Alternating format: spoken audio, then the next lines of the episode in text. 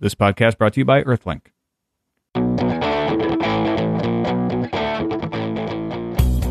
It's Friday, February 3rd, 2006. I'm Molly Wood, author of CNET's Buzz Report. And I'm Tom Merritt, author of CNET's the Real Deal. Welcome to Buzz Out Loud, CNET's podcast of indeterminate length featuring fabulous producer Veronica. Fabulous. And also Molly and Tom. Sometimes. And, all, and Molly and Tom. And Tom. ah, you email people think you're so funny. I just want to give a quick thank you again to Leo Laporte, who was Oh, on yeah, our was show really yesterday. fun. And that was really fun. And we got a bunch of good emails from people who are fans of both podcasts who really liked the synergy. So Synergy. And we maybe got a can nice try to email from. Leo, too. Yeah. I need, Yeah. We need to send him a fruit basket or something. Yeah. Yeah. A good one. Anyway. A good fruit basket. Yeah. Basket. Fruit basket. I can't talk a today. fruitastic fruit basket. Fruit, a fruit basket. but into the news. What do you got for us, Molly? Onward. Um, hey, you know how uh, pirate music uh, sales are on the, yeah. wow. it's Friday. Pirate music. You yes. know how music sales are totally on the Shanties. decline, and it's Yeah. all because of piracy and Yeah. the availability of multiple digital copies, and probably the fact that people are going to start recording Oh, radio of course. That's from their common satellite sense. radios. Yeah, Everyone knows. Except that it turns out that maybe, maybe people don't buy music because it costs too much, and it kind of sucks. Ah, no. What proof do you have of that? Well, it just so happens that I have here the results of a joint poll conducted by the Associated Press and the Rolling Stone magazine, in which three quarters of music fans, 75%, say compact discs are too expensive, and 58% say music in general is getting worse. Yes, yes. But that just leads them to steal, right? 80% of the respondents, you're such a good straight man, consider it stealing to download music for free. Sure, but they do it Without anyway, the right? copyright holder's permission. And 92% say they've never done it. Wow. Yeah. well, they say that. So basically, this totally if backs 92% up say that, 85% have probably never done it. yeah. Yeah. math. I would say that I've never done it. So that points to exactly what we've been saying all along: that if Yeah. you give someone a free way, you know, A legitimate way. way, to Legitimate. buy music Not even online, necessarily they will. free, but I didn't just mean to say legit. free. Yeah, yeah, yeah. I have too Right. much pizza. We actually got to eat before the podcast. I know. That's I why we're so jumpy. It's making me think all funny. We're totally all fired this up. energy. Yeah, no, it All the really carbs. it's interesting because Ars Technica has a really good analysis of this um, study today, which I found on Yahoo News actually, that says that it kind of points to also the consumer love affair with the 99 cent download and how that really does resonate and how unfortunately the record industry because they haven't been willing to bring down CDs CD prices and they haven't been willing to sign good artists and they turn all their energy toward friggin' Ashlee Simpson um, are are probably going But to that's ruin not worthwhile. uh, which I'm sure is fine, are probably going to also go ahead and ruin the 99 cent download so that then they'll, in a year, they'll be complaining that digital music sales are also down and that it's obviously because all consumers are thieves. Yeah, but the thing is, if you want to find good music, right now you have to look for it. You have to put a little effort, but it is there. There is good music out there. It's just not in the hands of Hollywood in Well, most yeah, cases. and that- but there are that's the good there are good Hollywood artists too. No, I mean, I, think but- this is obviously, this audience who responded to this poll is obviously the masses, right? They're the people who are hearing the music on the radio. They're getting, their, their discoverability method is what the industry gives them. and we should point out this isn't necessarily a scientific study. Well, how is it not? It's Well, I mean, it's- it's, statistically relevant It's not peer. of- Re- uh, no, hold on, let me finish. It's not scientific. It's not peer reviewed, but it is that. the Associated Press and Rolling Stone, so it's fairly credible. it's a statistically relevant st- telephone exactly. That's my point. Anyway, for, well, it's, no, it's not. Well, I'm what I'm saying is like this hasn't been put out in a peer reviewed journal. It's but it's it's No, still but I think the- statistically relevant. The method, like the method by which you determine that a sample size is statistically relevant and then conduct an anonymous this is- poll is this in itself argument is irrelevant. At is this in point. itself considered to be a scientifically relevant method for collecting data. Move it along, kids. Anyway, anyway, the music industry should read this and they won't. Is the point of that? Yeah. They should. They So it should doesn't just really say, matter if they it's should say, or not." Oh, wait, CDs don't need to cost twenty dollars. Instead, they'll come up with new ways to put things like rootkits on their CDs and end up getting sued, Well like done. the people in Canada. Oh. like the people in Canada. Uh, apparently, Not the people in Canada didn't come up with any ways. By the way, they're suing. Class action suit in the U.S. has apparently been settled, uh, while other suits and government legal actions are pending in several U.S. states. But there is now a lawsuit. I believe it is a class action suit in Canada against Mm-hmm. Sony for infecting people's computers with rootkits from their music CDs. I was unaware that the class action suit in the U.S. had been settled. I did not know that either. Yeah. Hmm. perhaps some of you have um, one to two pennies coming to you Yeah, exactly. as a result. Sony, apparently, the complaints include that Sony released at least 34 titles in Canada with sales of approximately 120,000 CDs, infected CDs. They waited two extra weeks to begin recalling CDs in Canada as compared to the United States. Why? And they complained that Sony did not do enough to remove the CDs from store shelves. One of the named complainants purchased the CD on Boxing Day, weeks after the recall was announced. And the complaint alleges that the CDs are still now being sold. Yeah, it's a how uh, you know recalling something that widely distributed can't be an easy task. Mm-hmm. So there's got to be stuff still out there. Yeah, most likely. Meanwhile, below the 48th parallel, Mary Lindor, a home health aide who has never bought, used, or even turned on a computer in her life, according to the posting on Slashdot, has been sued by the Recording Industry Association of America for using an online God. distribution system to download, distribute, and or make available plaintiffs' music files. Yeah. Isn't this fun? She has requested a pre motion conference in anticipation of making a summary judgment motion dismissing the complaint and awarding her attorney's fees under the Copyright Act. While you can walk down to Canal Street in New York or other places in other cities and just pick up pirated CDs from people who are actually seriously breaking the law, the RIAA is spending their time suing Mary Lindor, who has never bought, used, or turned on a computer in her life. Seriously, funniest slash dot posting ever. This woman does laundry a lot and has no dryer, so she hangs her clothes to dry. When the RIAA said she was using an online distribution system to make plaintiffs' music files available, they were not referring to a computer. What they meant is that she was often heard whistling copyrighted songs while she hangs clothes on the line. Hence, online distribution system. Two points, Commodore Sloat. Nice. Hilarious. That is hilarious. Um, yeah, you, one would hope that the RIA just continues to erode its own credibility, and yet they seem to have a bunch of money and power. yeah, they got a lot of inertia. You know, Isn't inertia that counts for a lot. The way. Speaking of evil organizations, Evil. uh, I don't even know if it's that evil, but America Online says that, that they're going to charge senders for incoming email. Now, this appears to be some sort of spam.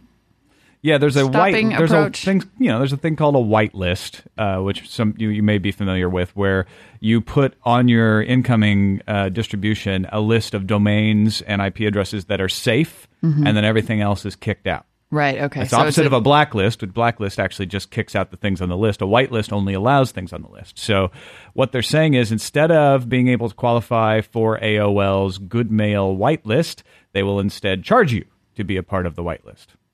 Oh. So this this wouldn't affect individual uh, consumers unless you run your own domain Because if you're a subscriber, you're not going to have to pay. So, but Earthlink will have to pay, for instance, to get their emails to be delivered into AOL's system.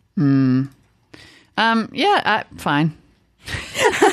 no, and here's why. Like, it's not that I think that companies should just be gouged of their money, but someone needs to do something about spam. And if companies suddenly start having to pay to send out mass emails, because some companies are kind of walking the line pretty close to spam, and if they have to start paying to be part of whitelists, it could motivate them a heck of a lot more to, I don't know, form some coalition, try to really get behind fixing the solve pro- the spam problem, put out better filters. you And know? Microsoft actually actually proposed this several years back of making Yeah. it a standard for fractions of a cent per message to be charged, so that I, as an individual sender, Right. will not will not you know I can send thousands of emails and maybe only rack up a charge of a buck. But somebody who is a spammer who's sending out millions and millions and maybe even billions of emails uh, will rack up a pretty hefty charge. So, Mm-hmm. Well, and, and- that's what they're talking about. They're talking about charging fractions of a cent. And in fact, most of the not just for- senders are on board with this. They're like, Right. yes, that's okay. We don't mind paying a little bit because it's a small amount. Well, and the other thing is, it's not just to send the email. I'm sorry, I interrupted you. no, that's all right. That's fine. It's not just to I'm send the email. It sounds like it's uh, it sounds like it is primarily so that you can display images and hyperlinks by default. Ah, because. Mm-hmm. right now AOL blocks that, and Fantastic. so you so yeah, so good Even mail. better solution, Yeah, you know. And Totally. uh, and Yahoo is apparently going to go down this road as well. Is the indication. And, and you know, at first blanch, you would say this is this is a bad thing. I'm going to have to pay yeah, to I receive don't it. know But if it is. the way they're implementing it is actually pretty smart. yeah. And in this case, then I think I have to give a little ding to Slashdot for their inflammatory he- Tory headline: AOL to charge senders for incoming mail. Meanwhile, there is a reason to hate AOL, AOL right? God. We'll get to Molly's reasons for hating and Hater. some details on the PS3 as well as a rant against Google when we return. Do you believe anything is possible? At Earthlink, we do. We believe the same company that delivers your lightning fast DSL connection can deliver your home phone service and wireless service too. One company for all your communication needs. Visit earthlink.net and start believing today. Earthlink, we revolve around you. Okay. Unfortunately, Tell us how it began. as Molly. part of my job here at CNET, I am occasionally required to install a bunch of software that I would not otherwise install. Yesterday, I was shooting a weekend project, which, as you may not know, is a lovely CNET help and how to series accompanied it by out at tutorial CNET.com. videos. Weekendproject.cnet.com. Um, so I had to install a bunch of software yesterday, and it really. It really brought home to me how bad software installation has gotten lately. It is unbelievable. I had to install AOL for one, and I, I have to say, I have never seen a stupider program in my entire life. Like a long, for example, a long time ago, I had an AOL account. I wasn't sure if it was still active. It was a, like a PR account or something. So I was like, well, I'll just try. So I download AOL. I go to try to log in with the old name and password. And of course, it doesn't work because it's not active anymore. So I'm like, okay, well, I'll just go to the AOL website, sign up for the new, sign up again, and put in the old name, and then just upgrade. You know, just pay. Okay, apparently AOL has no way to tell if you have ever previously been a member. All it will say is that username is currently in use. And I'm like, I know, by me. I'm the one using it. And so then it well, you're it- not using it because you're not a subscriber. I'm not using it, but it it would kill them to be smart enough to be like, hey, we see that you were formerly a subscriber. Like, identify yourself and maybe you can pay again. I don't know, whatever. Nothing. So then I sign up and then that doesn't work. And then it's like, this thing is already in use. And I'm like, I know, I just signed up and it gave me the thing. And you can't figure out where to download it. It's just unbelievable. So then I, I finally get it all figured out. It gets worse. Of course, you have to give them your credit card number to try it out for free. And then you have to cancel. And I think that to cancel, you have to call, which I'm sure is going to be awesome. This is similar to the f- get a free iPod. Yeah, I'm really deal. looking forward to that. Then you uninstall it, which of course I did right away, and it just leaves so much stuff. Oh yeah, AOL's been the worst at that for a long But time. But I mean, it doesn't just leave icons. Uh-huh. It left a little AOL taskbar down in my system tray what? where it has all these little buttons, like quick launch buttons, so that if I were to click the little AOL Instant Messenger icon, it would launch AIM Express That's and a parasite. search bar and stuff. It's full on parasite parasiteware. So then when I went back to the add or remove programs, there were like nine separate AOL components that had to all be uninstalled, and each one required a restart. Oh, God. Oh wow! But at least now, were you at least one. able to clear them out through the ad remove tool? Yes. Okay. Well, I that, hope. that could be the only saving. I can only for it. imagine. But it was just very interesting because I also had to install a bunch of instant messengers, which I think are in themselves really becoming parasiteware. Obviously, like they're memory hogs in the extreme, but they in, they install all this attendant junk. Yahoo is the worst. They all cause themselves to auto start. Then when you launch Windows with Yahoo, you can't even find an option to keep it from doing that. Uh-huh. A It- preference. At least the other ones have a preference. They trick you when you try to close them. So that you actually just hide them and they're still running. And as I mentioned, they're giant memory hogs. So if you Gaim. do that, Gaim doesn't do that. no, Nope. and Trillian doesn't do that. Well, in fact, I was thinking about this when you're talking about how installation is getting out of hand. The small and generally free or open source programs have the best installations they do by far by far. because these things are just it's huge. They launch little windows when they launch. I mean, they just Mm-hmm. MSN like sort of tries to force you into getting a .NET passport thing when you Right, I remember that because I had Insane. to I had to install like four different ones for the holiday help desk. yeah. Oh, to yeah. talk to people over Instant Messenger, and it was just It's not Brutal. And then I went to try to install Flash 8. Hmm. Like I had to go through download.com because the auto update wasn't working for some reason. And then when you go to the plug. Macromedia site, well, when you click click here to install, it takes you there. And then Uh-huh. you go through to the Macromedia site. It's totally weird. Look at that. But um, when you go to the Macromedia site, then to install Flash, you have a pre-checked option to install the Yahoo toolbar. Oh, please. what? Wha- How is that even related? And then Firefox today, everybody's letting me down. And then Firefox today just automatically installed some sort of update. It didn't ask me or tell me that an update was available. And then all of a sudden I get this little message. It's like, you have to restart Firefox. Current tabs be damned. You should check your settings because I get. I should have, check my spyware I have sandbox. Been, no, no, no. I've been lately getting a, a pop up saying, "Would you like to upgrade to Firefox 1.51?" I got that too. and I've been saying no because I just didn't want to restart.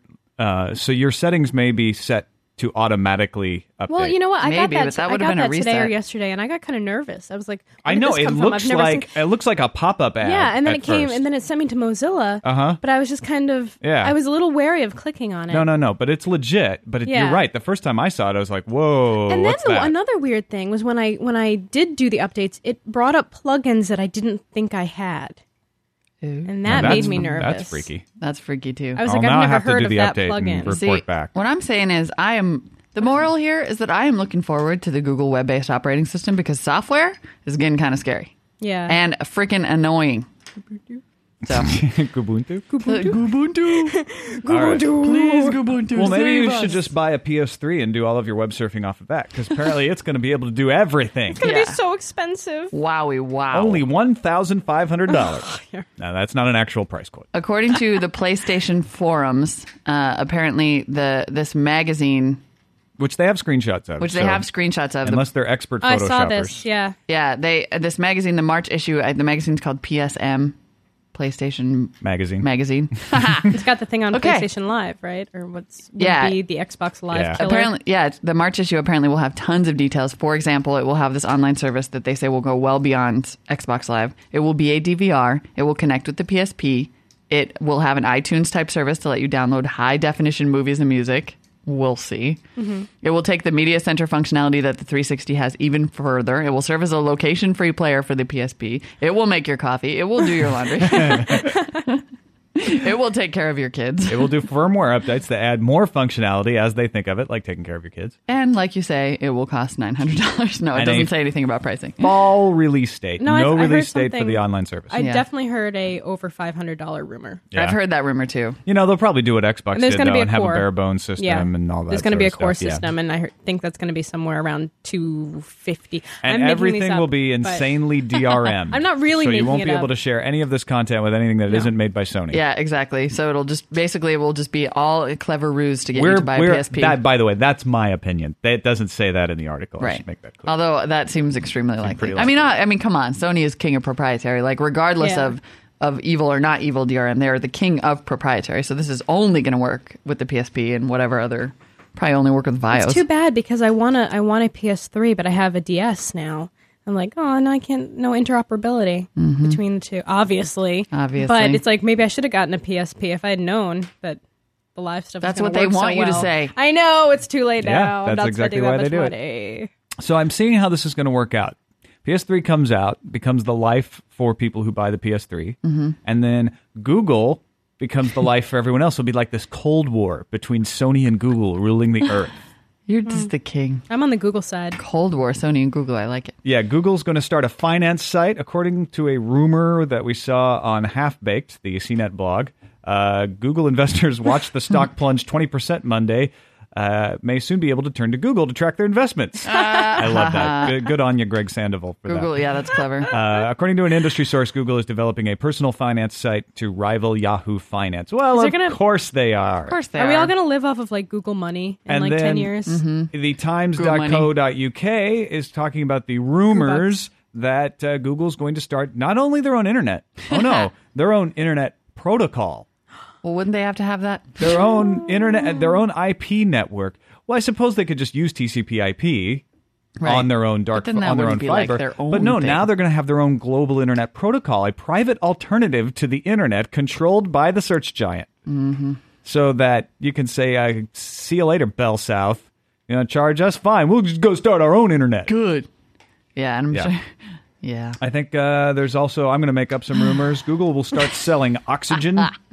Uh, Google is working on a cure for cancer. That's true. And uh, Google has wired the moon for for Yeah. wireless access. You'll actually be able to turned the moon into a giant hotspot. That would be so That would be- awesome. Do it, Google. Do it. actually be able to use Google to visit the moon. You just upload yourself. It's getting so exhausting. Yeah. So pick your sides, folks. Google or Sony. The future is coming. It's inevitable. Get used to it. Uh, meanwhile, another interesting posting on Boing Boing about the Google China thing. A Boing Boing reader pointed out that Google has been uh, restricting access in Azerbaijan and Uzbekistan for some time now. That the Google And nobody seemed to be really all up in arms about that. Yeah, this the reader says, or the posting says, Google repression is totally old news. Which again, not that surprising. I mean, anyway, yeah. Google has Azerbaijan and Uzbekistan. I'm guessing Kazakhstan will go to Sony, and then I'll, I'll work on a map. put up on Flickr. Wow. Libraries in the UK are also doomed to be owned. No, just kidding. Um, The libraries in the UK are actually fighting back. Good. yeah, this they're good they're fighting back against digital rights management, which and they have a very long term and interesting argument. I like this. What is it? Well, basically, they're saying, okay, so you DRM something and you make it work, so we can't crack it. Great. What happens when you go out of business 50 years from now and we're trying to archive materials, Right. Which is our have made that job, is to preserve culture and preserve information, and we can't crack the DRM. We can't get into that. Now, my feeling on this is it's a little bit of a straw man because almost every DRM is crackable. Right. And and they would be able to do it, but they wouldn't be able to do it legally necessarily. And in the future, with a lot of different DRMs coming up and different companies doing it, trying to figure out who actually holds the digital rights to something Yeah. and who legally can give them access, it's it's know. just a mess. Apparently, I did. I would not have thought this. Actually, the British Library spends two million pounds a year of its sixteen million acquisitions budget on digital material. I think that's becoming more of concern. a trend in, in libraries is to have to, you know, I mean, it, it would have to be Well, to it's just- acquire digital materials. It's also just kind of nice to see someone who's not just a sort of grouchy consumer talking about the fact that DRM is a problem. It's not just something that annoys us because we want to steal. And that's the message that I keep wanting to send. It's not that we are out here being like, no, we should get everything for free. It's that we run up against DRM. It's a daily obstacle in terms of dealing with information that we should have unfettered access to. And Br- the British Library is not purchases. saying DRM must be thrown out and never used. They're saying DRM must not, in their words, exert excessive control on access to information because that threatens their concept of fair dealing and library privilege. Right. Speaking of excessive controls um, on information, and also Nice. thanks, Good and job. also uh, the Super Bowl Go Steelers. Go Daddy! What is this? And They're go going to put- daddy. Go Daddy! They, that's hilarious. Um, GoDaddy, as you may know, has had many versions of their advertisements denied. Yeah, there's a fantastic page that collects all of them. Some of them just even in the concept stage, not even shot as video. But ones And that were instantly censored. yeah, and they they and then they have the reactions to each one, and some of them are just laughable. You look at it and you're like, this is much, much tamer than than b- beer commercials I've seen. Like, give me a break. But so they have, so GoDaddy themselves, GoDaddy.com has put all versions of their Super Bowl ad online and specifically noted which ones were denied. we should warn you that these have been denied for television viewing, so you know, Which means they're- may not want to view them. Pathetically puerile and tame, and you can see much worse at your Yeah, local video are, so- game. Some, of them are dumb. Yeah. I mean, I'll give you that, but that doesn't mean they should be banned or censored. Uh, you know, uh, people, the the networks are just way oversensitive. They they're they're afraid. They don't know when the FCC is going to crack down on what, and so they're just being extra careful. That that's what's causing this. and it's boring. Yeah, Um, in other things that will be watched at Super Bowl, you at Super Bowl Extra Large, as I have taken to calling it, um, you, yeah, wow. the supersized Super Bowl. the feds have. Oh, that's freaking hilarious. I think I didn't make that up. oh, bummer. I don't remember where I heard it. Um, the feds will be using holographic imaging to spy on people in Detroit. What does that mean exactly? I don't really This know. is on Engadget. Well, they'll have they'll have basically so they'll have cameras everywhere, and then they'll have live action 3D holograms projected inside some sort of viewing box, and then I guess they can use it for facial recognition, monitoring your walk in case you're in disguise. No, you know what this is for. They're, they're they're blowing a bunch of smoke here. This is actually so the defense people can watch the Super Bowl in 3D and then get paid to do it. There you go. They're just There gonna have those go. cameras pointed at the field. Dude, we had the coolest seats in the house. We were watching it in 3D just like we were all on the field. Oh, amazing! Maybe Rad could be the new awesome A gaggle of Treos is on the way, according to News.com's Tom Krazit. because Uh, the 700W stinks. Yeah, maybe. uh, apparently, Palm is going to bring out a bunch of different models of the Treo, from high-end Windows and Palm OS models down to entry-level smartphones. So a wide line of Treos. One codenamed Hollywood and a Palm OS version of the 700W, and maybe that won't be as sucky. Yeah, the Palm OS version has been in rumors for a while. 700W or 700P. Sorry. They're blown by 750. They're going straight for the 800. Yes, this is actually. It seems to be partially based on research notes by Karas and Company analyst Susan Calla that they would go straight to the 800P, which which apparently is the Hollywood. It is expected to drop the external antenna found on the Treo 650 and 700W and borrow the new thin is in design principles seen in some of Motorola's new products. A new device called Lowrider, codename Lowrider, might change the uh, the expensive options. That might be the uh, the low cost Treo, Entry level. entry level. Yeah. Yeah, I don't know. It sounds like there were some details on this posting um, that raised some red flags, such as the possibility they would have a 3.2 megapixel camera. All my friends know the Lowrider. nice. I don't know. We'll see. We'll right. see. Treo could be totally over by then. Uh, we'll skip on right past the British Navy installing iPods on their warships. Even though it's awesome. I'll leave the link in the show notes and we'll you. skip right on past the Kama Sutra worm, which apparently is a total dud. It is worth skipping right Yeah. past. Uh, but we got an IE7. We had several IE7 reviews from people, and they were all pretty much the same. It's buggy. Uh, but we loved Tommy's in particular. He said IE7 looks ugly. The forward and back buttons look like they were cut out of scissors and pasted on. cut out with scissors and pasted. it. but he says, "How do I get rid of this thing?" And I, um, Tommy, have the answer because in my frenzy of installing and uninstalling yesterday, I uninstalled IE7 Beta 2. What you have to do is go to the control panel, the add remove box there, and check the button that says Show Updates. And it then IE7 the beta is listed under the Windows XP SP2 updates. Oh, that's counterintuitive. So then you can just go down and oh yeah, I had to look it up. show me the updates so that I can uninstall. Show me the updates so I can uninstall this thing. Well, it just says, you know, because otherwise it wouldn't display any of the updates that you got from We Windows. issued the challenge of being That's able how. to convert iTunes videos to PDAs. This was uh, especially for Paul, not Ron. Uh, but Roger K claims to have the solution uh, using TCPMP, which Paul, Notron already uses Mm-hmm. to squeeze the video down. Then using something called MPlayer to do the transcoding, and he actually spent eight bucks on a program called Lathe to uh, front end the MPlayer and make life a little easier. I will add the full text of Roger's. Uh, steps to the show notes Mm-hmm. and then paul not ron if you're listening uh, try it out and confirm to us uh, if it works for you And if it does, Roger K gets a t-shirt. yay for roger k Haha. Uh, also kevin wrote in uh, you may know him as mac hugger on the forums.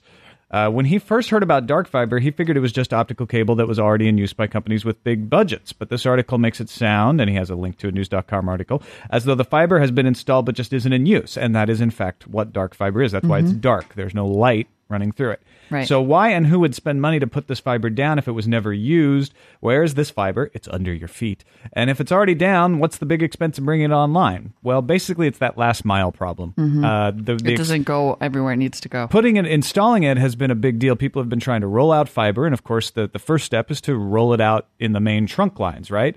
But then rolling it from the main trunk lines to your door has been the bottleneck. And so getting people to pay for that last mile has has been the big issue. So that's that's what dark fiber is. That's the dark fiber that Google's been buying up, and somebody needs to step in and spend some money to roll it to everyone's doors. Right. And then we could all have as much bandwidth as we want. So haha. But who did lay it? It was the was it the telcos and the big All different, all different yeah, companies in- different invested companies. in it. Especially a lot of it got rolled out during the dot com boom. Right. So it wasn't like the government rolled it out or it's not some secret No. rollout. It's that companies rolled it out in an attempt to increase their own bandwidth and then they couldn't solve the last mile hurdle and then now it's just laying there. or an investment that they're still waiting to pay off. Or yes, exactly. Um, funny email from Digger, DGR, um, on the guy who's suing Apple for the iPod. yeah, we haven't talked about this because it's so dumb. It's so ridiculous. If you haven't heard, some guy is suing Apple because it says that the iPod they haven't done enough to keep the iPod from damaging your ears, other than include a volume control. well, and, and I don't know about you, but with my iPod, I usually have it cranked almost all the way up because when I'm on the train, I can't enough. hear it. You need noise canceling headphones. Are you being sarcastic? No, I'm not. You shouldn't do that. Why? It is bad That's for your ears. It's terrible ears. for your ears. Well, I can. he- I can't hear it otherwise. That's bad for so my get health. better headphones. yeah, you need to get some noise canceling headphones. Otherwise, you're going to ruin your What? ears. I you're I gonna believe you. my old Creative Nomad headphones are great. They're not in ear. they're not. need- No, they're not they, they're- earbuds. No, they sit on the side. Well, you're not. You're not using very good headphones. no, then. they're- I'm not. You shouldn't have to because it up I've like been that. on the BART plenty and I've been on Muni plenty, and I it's don't go on my past birthday halfway. list. Jeez. Either that, or you just had listened to really bad That was a quality plug. MP3s. That could be too. Sorry, that was my rant. Well, Yeah, no problem. Buzz out you loud have to is be one of the very ones I careful with listened your to. ears. They're very important. And they're very delicate. What? Which apparently, which apparently DGR just didn't know. No one sent him the memo about how your ears are delicate, and if if you turn the thing up too loud, then I learned that on the Mickey Mouse Club the when guy I was suing, like sorry. eight years old. Did you learn it from Britney Spears? Possibly. Yeah, you might DGR have. says No, they had a um, they had a thing where Or like some Christina guy Aguilera. they had a question, a question answer thing with the audience, Uh-huh. and a kid came up and said, Maybe said, Justin answered. They were asking about like um, if you crank up the battery power on your Walkman, if it'll like make you know On your Walkman. if it'll make the batteries die faster. And they're like, yes, but make sure you don't crank it up too far because you could damage your ears. Yeah, I've heard that ear stuff. For I'm kind of paranoid about it actually. I am too. Well, I- M-I-C. DGR, dude, you're not that funny, seriously. Uh, Tom! oh, and his phone is ringing, and we can all hear it because we have good ears, and that's why his is I always, can't hear he it. Can't hear it. I'm and sorry. why That's one of on. the things in this world that I'm very defensive of. I My know. ears. Okay. That sounded terrible. Yeah. I'm defensive of a lot of things. But Now ears we are don't have important. time for Bob, the patent lawyer. Yeah, actually, Yes, we are we running kind of late. Yeah, no, we are. All right, we'll get Wrap to it Bob up, the patent folks. lawyer tomorrow. We wanted to give a shout out to Graham on the Frappr map, located in Fort Myers, Florida. I love his. I love his note. Do it. This flapper pin. I think I don't know if that's a typo. I think he did it on purpose. Oh, He's just fun. making a fun of flapper. Uh, brought to you by Earthlink. This Ha ha. flapper pin brought to you by Earthlink. Nice. and that is all for the from the longest podcast ever. 1 800 616 CNET. Oh, no, it's not. And give us an email, buzz at cnet.com, or post in our forums, forums.cnet.com. Look for the Buzz Out Loud Lounge. And look for the Buzz Report video on Monday. Yes, Yeah, new Buzz Report video. it. Subscribe, subscribe, subscribe. I've seen it and it's funny. Go to podcast.cnet.com to do so. Bye, folks. Bye. Bye. Maria hi, Maria ha, oh Maria ho, Maria